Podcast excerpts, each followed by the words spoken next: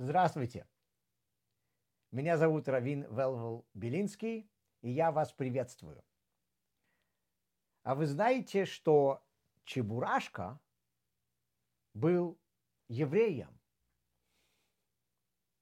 Во-первых, его родители были евреями.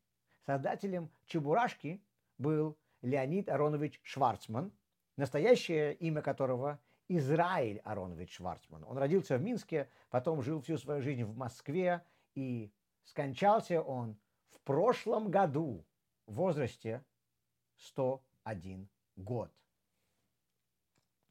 И, кстати говоря, вы знаете, кто был прообразом старухи Шипокляк? Это была теща Леонида Ароновича, Нина Францевна Добровская.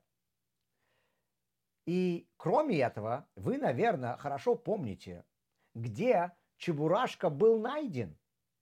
Его нашли в ящике с апельсинами.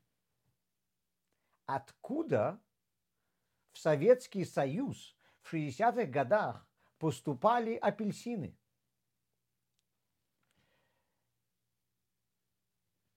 Голда Мейер в свое время совершила с Никитой Сергеевичем Хрущевым апельсиновую сделку. После революции на территории Святой Земли было 42 места, 42 здания или участка земли, которые принадлежали России. До войны об этом никто не заботился и никто не беспокоился. Потом, после войны, когда появлялось государство Израиль, то Советский Союз, как вы знаете, надеялся, что это будет коммунистическое государство, поэтому, видимо, они закрывали глаза на долги. Но во времена Хрущева тот стал настаивать на то, чтобы деньги за эти участки недвижимости были выплачены Советскому Союзу. У Израиля таких денег не было. Эти участки земли тогда оценивались в 45 миллионов долларов. Тогда была сделана апельсиновая сделка. Эти участки земли, которые принадлежали либо российской церкви, либо дворцу его величества, были проданы Советскому Союзу за апельсины, которые Израиль обязался в течение многих лет, пока не выплатит всю, всю эту сумму, посылать в Советский Союз.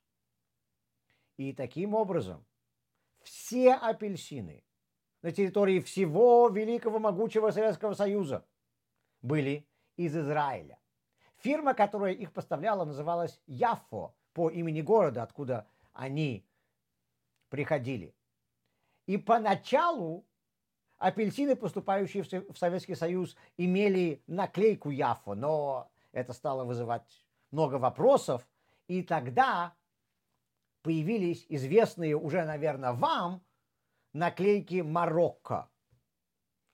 Под Херсоном находилась целая фабрика, а, вернее даже сказать склад, где все, что делали, это брали апельсины с наклейками Яфо, снимали с них наклейки Яфо и ставили наклейки Марокко. Идея наклеек Марокко появилась потому что когда апельсины приходили с названием Яфо, то говорилось, что они поступают из Марокко, фирма просто называется Яфа, но, видимо, все равно люди подозревали что-то не то. Так что наш друг Чебурашка прибыл в Советский Союз из Израиля. Да, мы от тебя такого не ожидали, товарищ Чебурашка, а выглядишь как приличный человек. Но самое интересное, что в мультфильмах Чебурашка есть целый ряд очень важных для нас еврейских идей. Как вы помните, проблема, с которой Чебурашка и крокодил Гена и все остальные зверюшки столкнулись, это одиночество. И тогда они решили построить клуб знакомств. Если вы помните, они строили этот клуб знакомств, и, и когда они закончили, Чебурашка выдал свою известную речь. Мы строили, строили и, наконец, построили. А потом Галя взяла листок бумаги и стала спрашивать, ну, кому нужна помощь заводить друзей, кто здесь одинок, подходите ко мне, я вас буду записывать. И никто к тебе не подошел. И, по-моему, это был жираф, который сказал, пока мы строили этот клуб, мы уже все передружились. Если вы помните, то клуб оказался никому не нужным, и они решили его отдать на благие нужды. Но, как мы видим, то, ради чего клуб строился, было достигнуто в процессе построения этого клуба. Процесс нахождения места для дружбы стал сам почвой для дружбы. Как ни странно, это и есть то, как Тора описывает всю нашу жизнь. У нас в жизни постоянно есть цели, важные, хорошие цели. Мы хотим добиться чего-то в нашем образовании, потом в нашей карьере, в росте, в службе, в бизнесе. Мы хотим вырастить детей, мы хотим добиться чего-то. У нас всегда есть цели. Но главное – это не достижение цели. Процесс, как Тора говорит нам, иногда бывает намного более существенен, чем то, чего мы хотим добиться.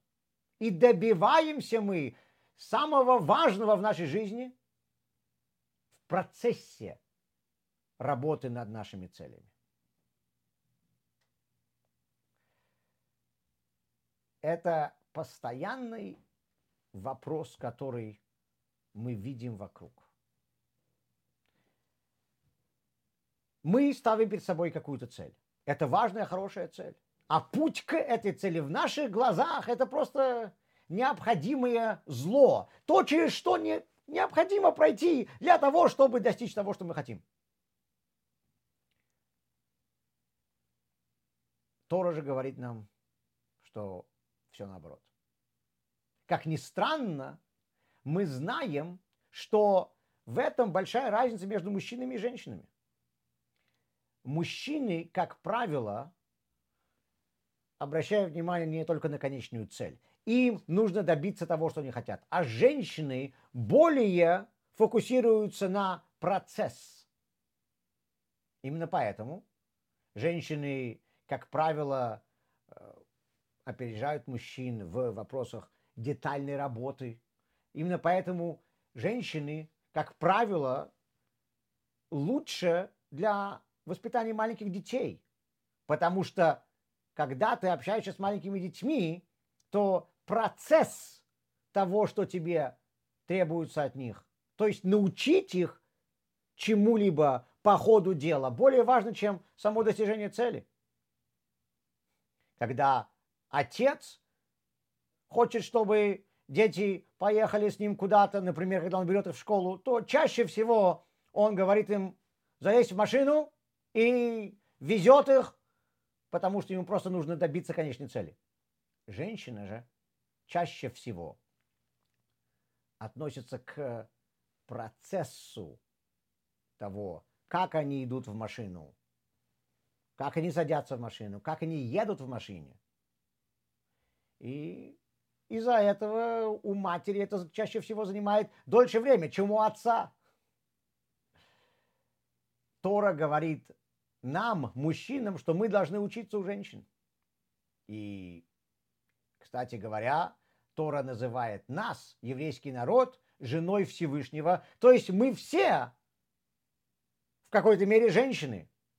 Так что вся идея половой дисфории, может быть, на самом деле берется из Торы, я даже не знаю. Тора говорит нам, мужчинам, что мы должны учиться у женщин тому, как обращать внимание на процесс, а не только на конечную цель. Потому что вы, наверное, замечали типичный диалог между мужем и женой. Жена жалуется на что-то своему мужу, и муж тут же говорит ей, как решить эту проблему.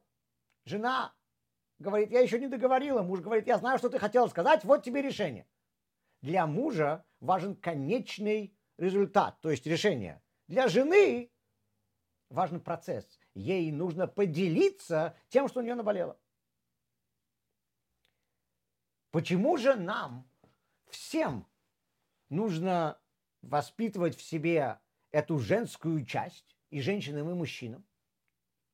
Потому что на самом деле достижение чего-либо от нас не зависит. Мы поселены в этот мир только работать, только для того, чтобы добиваться чего-то. А добьемся ли мы этого? Это уже совсем не в наших руках. Иногда мы работаем очень тяжело и не можем достичь того, что нам требуется. А иногда как-то вещи получаются сами по себе. Я часто встречаю людей, которые начали свой первый бизнес, который был очень успешным.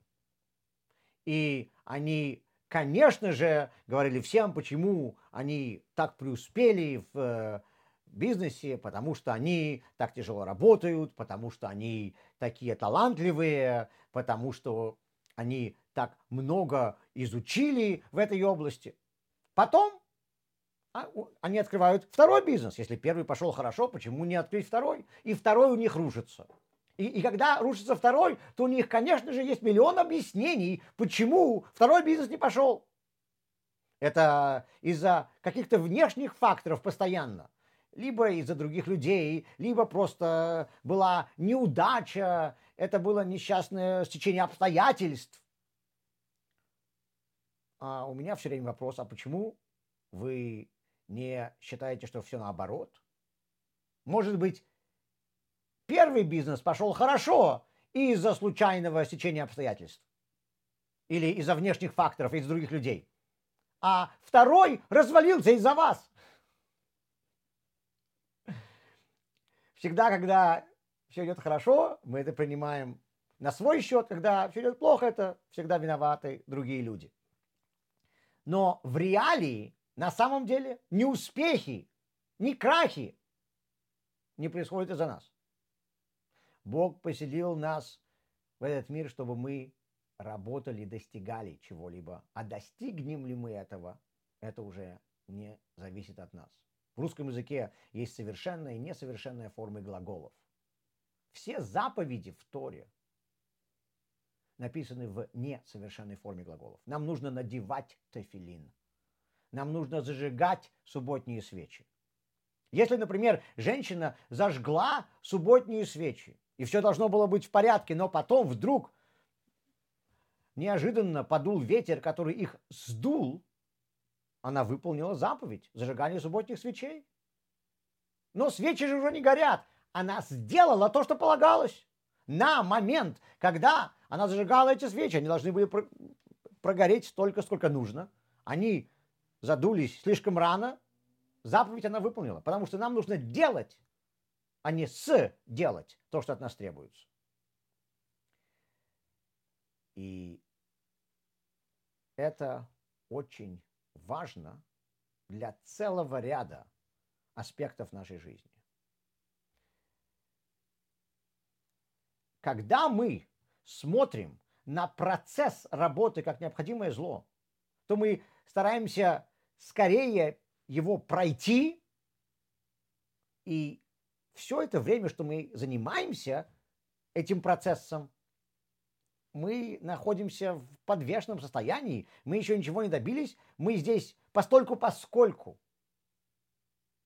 Мы будем считать себя счастливыми, когда мы чего-то добились, только когда мы уже приходим к завершению нашего проекта.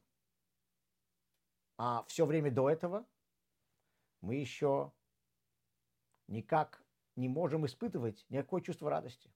Человек, который понимает, что процесс важен, он обращает внимание на каждый день, на каждую минуту, на каждую секунду своей работы.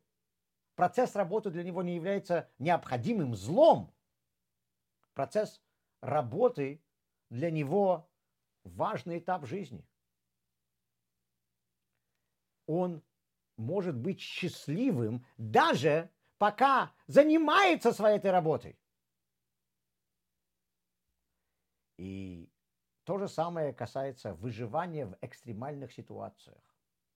Виктор Френкел, психолог, который пережил ужасы концлагерей, писал о своих наблюдениях, что для выживания в концлагерях было необходимо две вещи.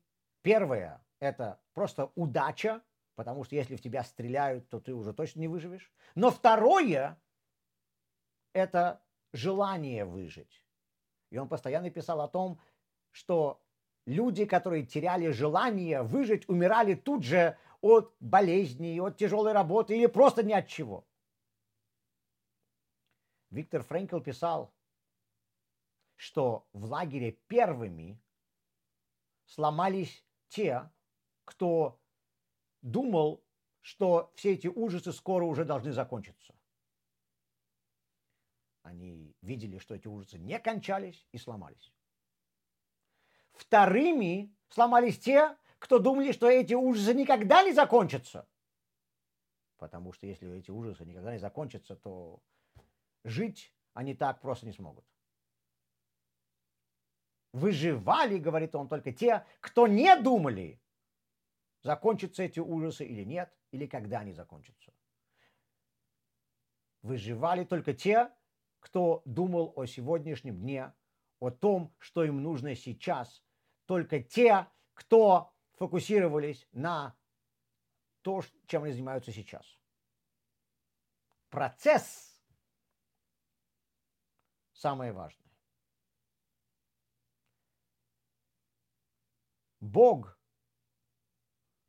создал нас людьми, которые постоянно должны чего-то добиваться. Нам нужно ставить перед собой цели, нам нужно идти куда-то вперед. Но на самом деле наше желание добиться чего-либо – это всего лишь уловка, созданная природой для того, чтобы мы над чем-то работали. И процесс работы путь, который мы проходим, добиваясь этого, является основным, что от нас желает Всевышний. В процессе работы мы растем. В процессе работы мы становимся лучше, мы узнаем новые вещи, мы приобретаем опыт. Сказано что мицвы даны для того, чтобы сделать людей лучше. Лицарев это бриет. Люди спрашивают у меня, а какой смысл, что будет в результате того, что я сделаю эту мицву? Какая цель? Что от этого изменяется? На что я отвечаю, если даже ничего в мире от этого не будет. Если даже в мире ничего от этого не изменится, митвы все равно были бы очень важны. Знаете почему? потому что в процессе исполнения митцвы изменишься ты. Сейчас начался Новый год. Новый год – это время, когда мы постоянно делаем планы на будущее. Мы ставим перед собой задачи, и это замечательно. То, что от нас хочет Бог, это работать над выполнением наших задач, следуя по его пути. Каждую цель можно достичь разными способами. Можно зарабатывать деньги согласно законам Торы, а можно зарабатывать деньги их нарушая. Можно делать вещи честным путем, а можно бесчестным. Можно работать в субботу, не дай бог, а можно не работать в субботу. Главное – это не цель, главное – это процесс. Главное, как мы достигаем своей цели. Потому что в процессе достижения мы выполняем то, ради чего Бог поселил нас здесь, в этом мире. И я желаю всем вам, чтобы в течение этого года вы добились всех ваших целей. И вы добились их теми путями, которые предписаны для нас свыше. Спасибо.